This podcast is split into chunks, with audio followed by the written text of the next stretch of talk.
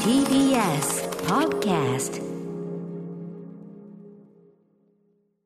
ラジオネームユーフォニアノビリッシマさんからいただきました歌丸さんはゲストを紹介される際に今日のゲストはまるさんですよいしょーといった感じに よいしょーってねよいしょーですとねいうはい掛け声を添えられることが多いように思います、はいこれは何がきっかけで始まった言い回しでしょうか、はいもしルーツ等々わかるのであれば教えてくださいこれも私ねえ映っちゃったもんね素朴な。言っちゃうもん言っちゃう。よいしょーって。よいしょーって言ってこれ、映っちゃうってことは、あの、いいんですよ。実はこれ、私も映った結果なんですへーよ。これ実はルーツはっきりしておりまして。はい。えー、3周年代アフターシックスジャンクション入門ということで、4年目に突入したこの番組、リスナーの皆さんからの素朴なね、これを聞いてるときに、うんと思ったようなことに答えていくというのは、よいいとこに気づきますね。よいしょ。ねよいしょこれはですね、あの、本当にルーツがはっきりしておりまして、うんえー東京 FM でですね、私が、あの、この、えー TBS でウィークエンドシャッフルを始める前に、ライムスターでやっていた、ウォンテッド、さらにその前のマンデーマイクチェックというね、あのー番組があって、まあ、DJ 松永がすごい聞いて、ね、恥ずかしいラジオネームで送ってきたという、えーで、っていう番組でおなじみのね、その、ウォンテッドの、えーアシスタントディレクター AD の、えー、剣持洋平君はいというね、まあ、今でも TFM 行くと剣持君なって、まあ挨拶してよなんつって、はい、あの現金やっておりますがこの剣持君のなんていうのかな剣持君の技がよいしょだったんですつまりそのなんかがなんかこう盛り上げるときに、うん盛り上げるっていうか例えばそのわかんないまあじゃあ乾杯しましょうみたいな時に、乾杯っつってまあパチパチパチって拍手するじゃないそういう時にやっぱりこうね皆さんこう一度にこう勢いがつかないような時に、乾杯なんとかではいよいしょパチパチパチってこうよいしょと入れてやりだすと、はい急に加速があつくんです盛り上がよるみたいな盛り上がりのやっぱ温度がちょっと5度ぐらい加速がこうつくんですよでだから何かっていうとこう番組始めないねさあ始まってしまいましたライムスターの中とかよいしょーこうやるとよいしょってやると大体拍手大体拍手とともにやるパターンが多いんですけどわかるわかるいいよねいいんですよでしかもこれ「よいしょ」っていうワードなんていうのかな邪魔になんないっていうかそうやっぱ言いりやすいなんか「ふー」とか、うんうんイエーイ」だとなんかしゃらみもある出ちそうゃパうしパラパ感が出ちゃう けど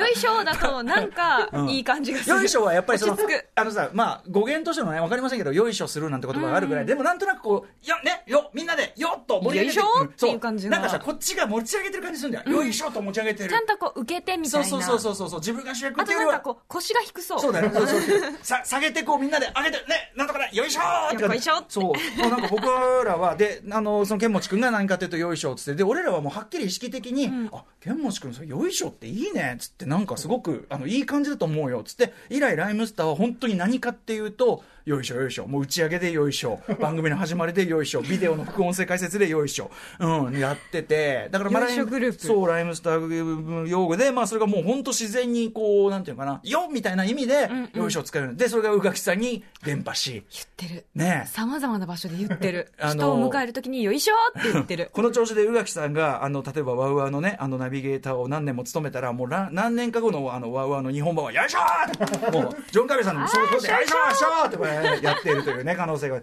お分かりいただけましたでしょうか剣持洋平君オリジナルでございましたぜひ皆さんも日常生活でお役立てくださいよいしょーよいしょーアフターシックスジャンクションよいしょよいしょ言いたいだけ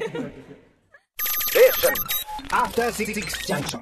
4月27日火曜日時刻は6時4分です。ラジオでお聞きの方もラジコでお聞きの方もこんばんは。TBS ラジオをキーステーションにお送りしているカルチャーキュレーションプログラムアフターシックスジャンクション通称アトロク。パーソナリティは私ラップグループライムスターのラッパー歌丸本日はスタジオに参上しております。よいしょーそして、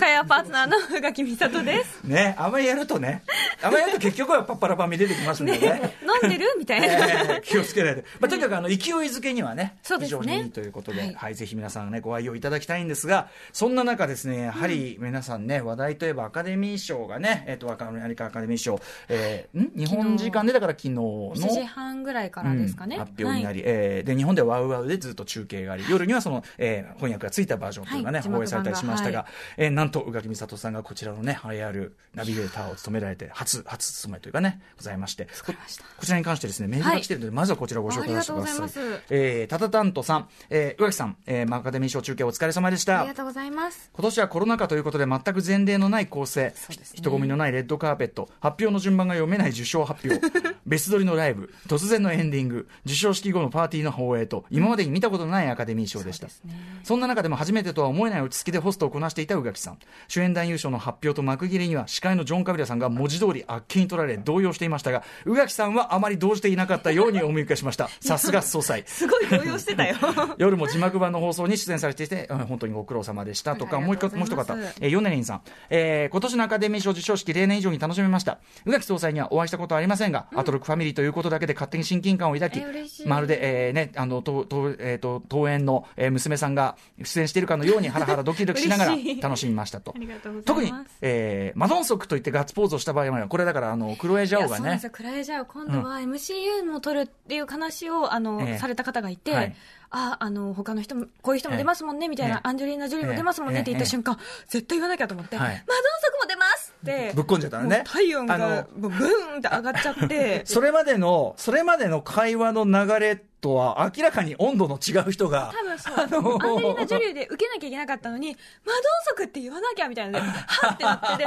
言った瞬間、うわーみたいな空気になったので、失礼いたしましたっていうしかな くて、すごす ごと。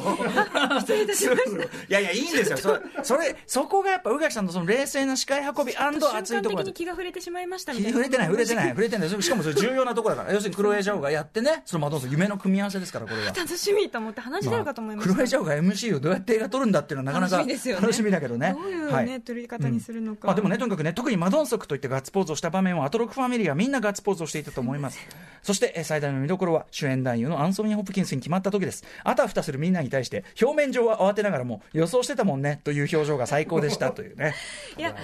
そううんあの本当にねあのメラニーさんのお話を聞いていたから一応いや言うてもさすがにさチャドウィック・ボーズマンでしょとは思ってましたが、ええ一応アンソニー・ホップキンスの場合の、うんだとしたらこういう部分だなみたいなメモを していたので、バックアップ。ねで、まあ、でもって言って喋れたのは、本当にもう、本当に、あの、メラニー様のおかげ。メラニー様ね。師ちょっ匠とがまた一人増えたと思っこておりれます。一応そのどういう状況か、まあ、アカデミー賞その、ね、あの中継の様子ご覧になってない方にあれすると、はいあの例年とその、まあ、いろいろ異例だったっていうのはね、はいあのそれこそスティーブン・ソダーバーグが全体監督でそうなんですもうオープニングから何からちょっと映画チックっていうか、あまあおストーリーテリングとしてっていうふうに話していて、うんはいまあ、この人は昔こういう仕事をしていて今この仕事でノミネートされていますみたいなちゃんとこう説明がねそう歴史を語っていく形だったんですけどあとオープニングのさこうさレジーナ・キングがこう歩いてこうおこう撮ってさ入ってくとこの映画もう完全にこうなんていうのあのオープニングってあ感じでのなんだあのあれあれあれオーシャンズオーシャンズシリーズ調っていうかねやっぱねスティーブン・ソダーバーグそうですねなおかつ音楽がね、あの今回はオーケストレーション入れられないということで、DJ としてなんとクエストラブ、これはザ・ルーツというね、ヒップホップバンド、もうあの世界一のあのヒップホップバンドのクエストラブ、ドラミングでもおなじみ、クエストラブが DJ として音楽全体、あの会場の全体の雰囲気を仕切っているのは、これ、ヒップホップファンとしても、ふーっていう、そしてそのね、クエストラブがかけるね、えー EU のダ・バットに乗せてグレン・クローズがケツを揺らすというそう、このくだりなんかも本当にすごかったク。ローズが踊ってるみたいなねえ、まあ、あれ多分仕込みだと思うんだけど。ですかねさすがにわかんななことわかん ないけ どね。ノリいいなって思いますでいろんなまあ今年ならではの見ね見どころがある中で確かにこう見てておやっと思ったのは作品賞作品発表しちゃうんだそうなんです、いつも例年だとね、まあ、鳥を飾るっていう感じだったのが、当然そうですよねそれがちょっともう先に出てきて作品賞やって最後が主演女優主演賞女優そ賞して主演男優賞つまりこれは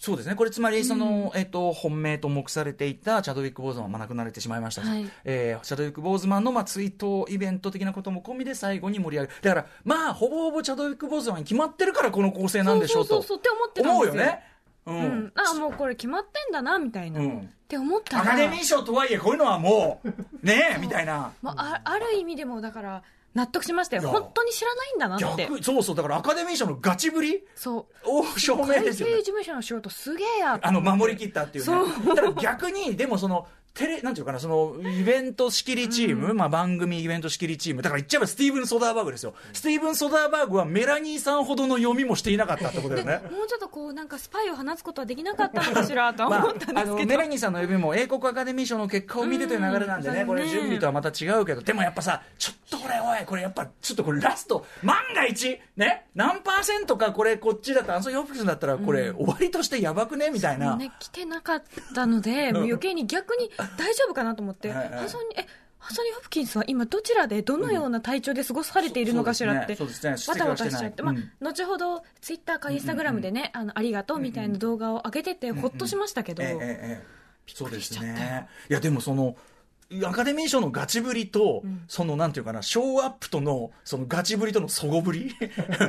あそのなんか俺はやっぱそういう時にこう裏を想像するのがすごい好 きで「おいどうなってんだおい!」ディレクターが「おいこれどうなってんだお前バカ野郎! 」 ABC の人、 ね、現地の人、相当あたあたしてたろうわたわたしてるし、で、俺はすごい思ったのは、なんつうのいや、なんていうの投げっぱなしその、それ、それに関して別にフォローするでも、なんていうのかな終わりっぱなしそう あ、来てないんで、ということで、何もないですって言って終とわっていうことで、 今回は、主演男優賞はアンソニー・ホプキンスということ で、そうでした、終わりアンソニー・ホプキンスさんでした名前忘れちゃった誰だったっけあの、んあのノミネート発表された方あえーとの方だったからよ、最後うんうんジョジョーカーのあの方だったからああのホホアキンフェニックスそうだホアねキン・フェニックスはいつもやらかすイメージがあったので、あのきょ去年のジョーカーの時のね、ゴールデングローブのあのコメントなんかや、相当やらかしてたというね。からもしやみたいな空気も流れて、うんあいつだってほらラまずその前にラッパーのになる宣言のさ容疑者ホアキン・フェニックス前科があ るからな信用されていないっていうそうなんですよだから一応そのフロアの方が本当かどうか確かめてって言いあ始そうめかてあとまあ当然ララランドムーンライト 事そう件でもあすそうるじゃでないですすそかのヒューマンエラーの可能性も、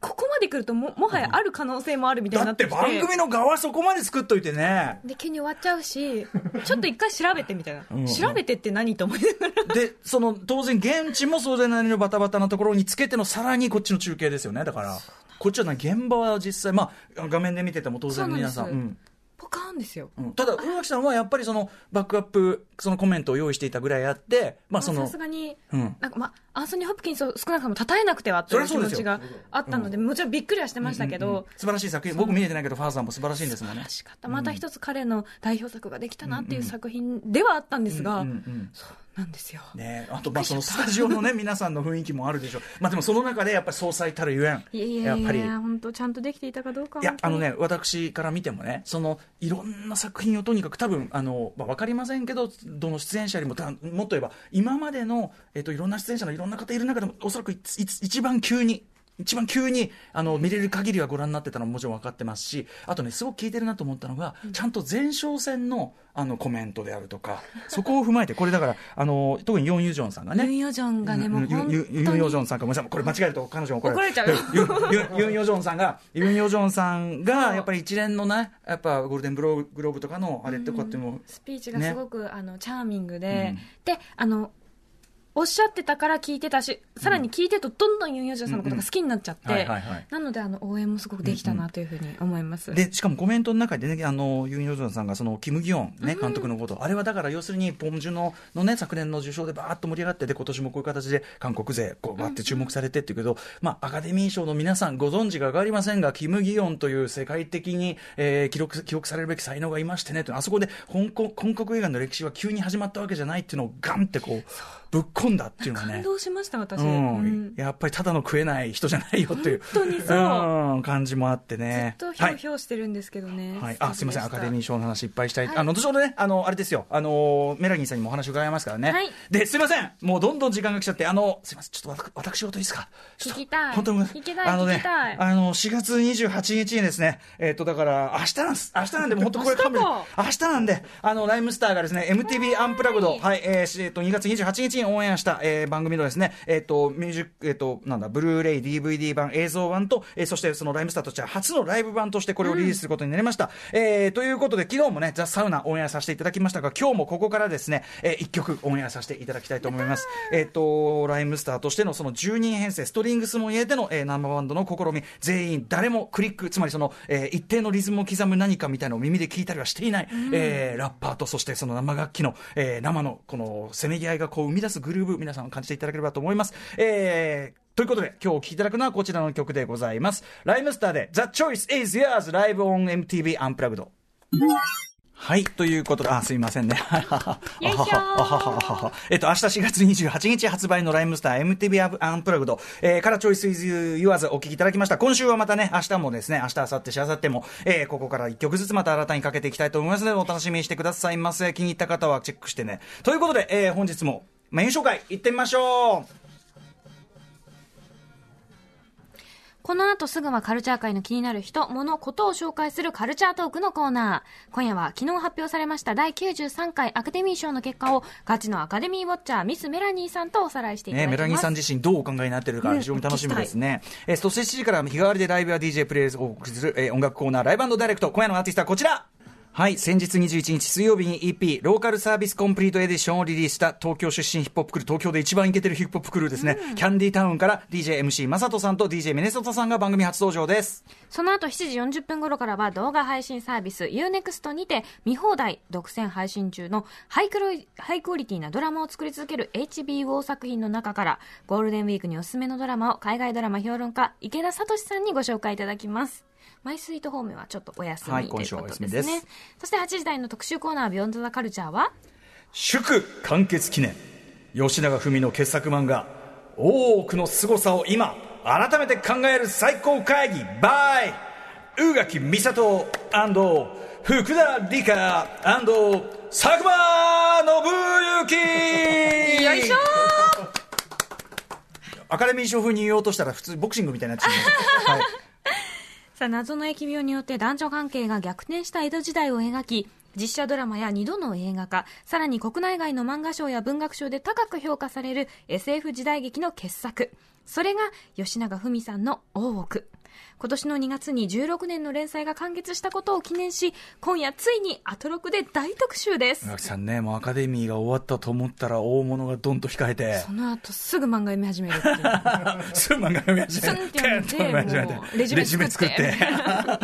えーということで語り手はこのお三方ですまずは吉永作品で人生を学んだということ宇垣美里さん、えーそして吉永さんと講師ともに親しいお菓子研究家の福田理香さんさらに吉永作品は同人誌から全て読破しているという元テレビ東京プロデューサーの佐久間信之さんこの最強夫人で漫画多くがいかにすごいのかその進化と魅力について多くデビューしてない私に分かりをプレゼンして私は当然その読んできますよっつったらダメだっつってねぜ絶対吉田するなっていうことで現に禁じられておりますので私にい たでらこもこれのも聞いたら絶対読みたくなる注入していただ読いまてなきゃいけないぐらい 震えるはず震える今すぐ今すぐ足りねえ足り大奥が足りねえってなる了はず解でですすプレゼンよろしくお願いいたしますはいさあ番組への感想や質問などリアルタイムでお待ちしておりますアドレスは歌丸 @tbs.co.jp 歌丸 @tbs.co.jp まで読まれた方全員に番組ステッカーを差し上げます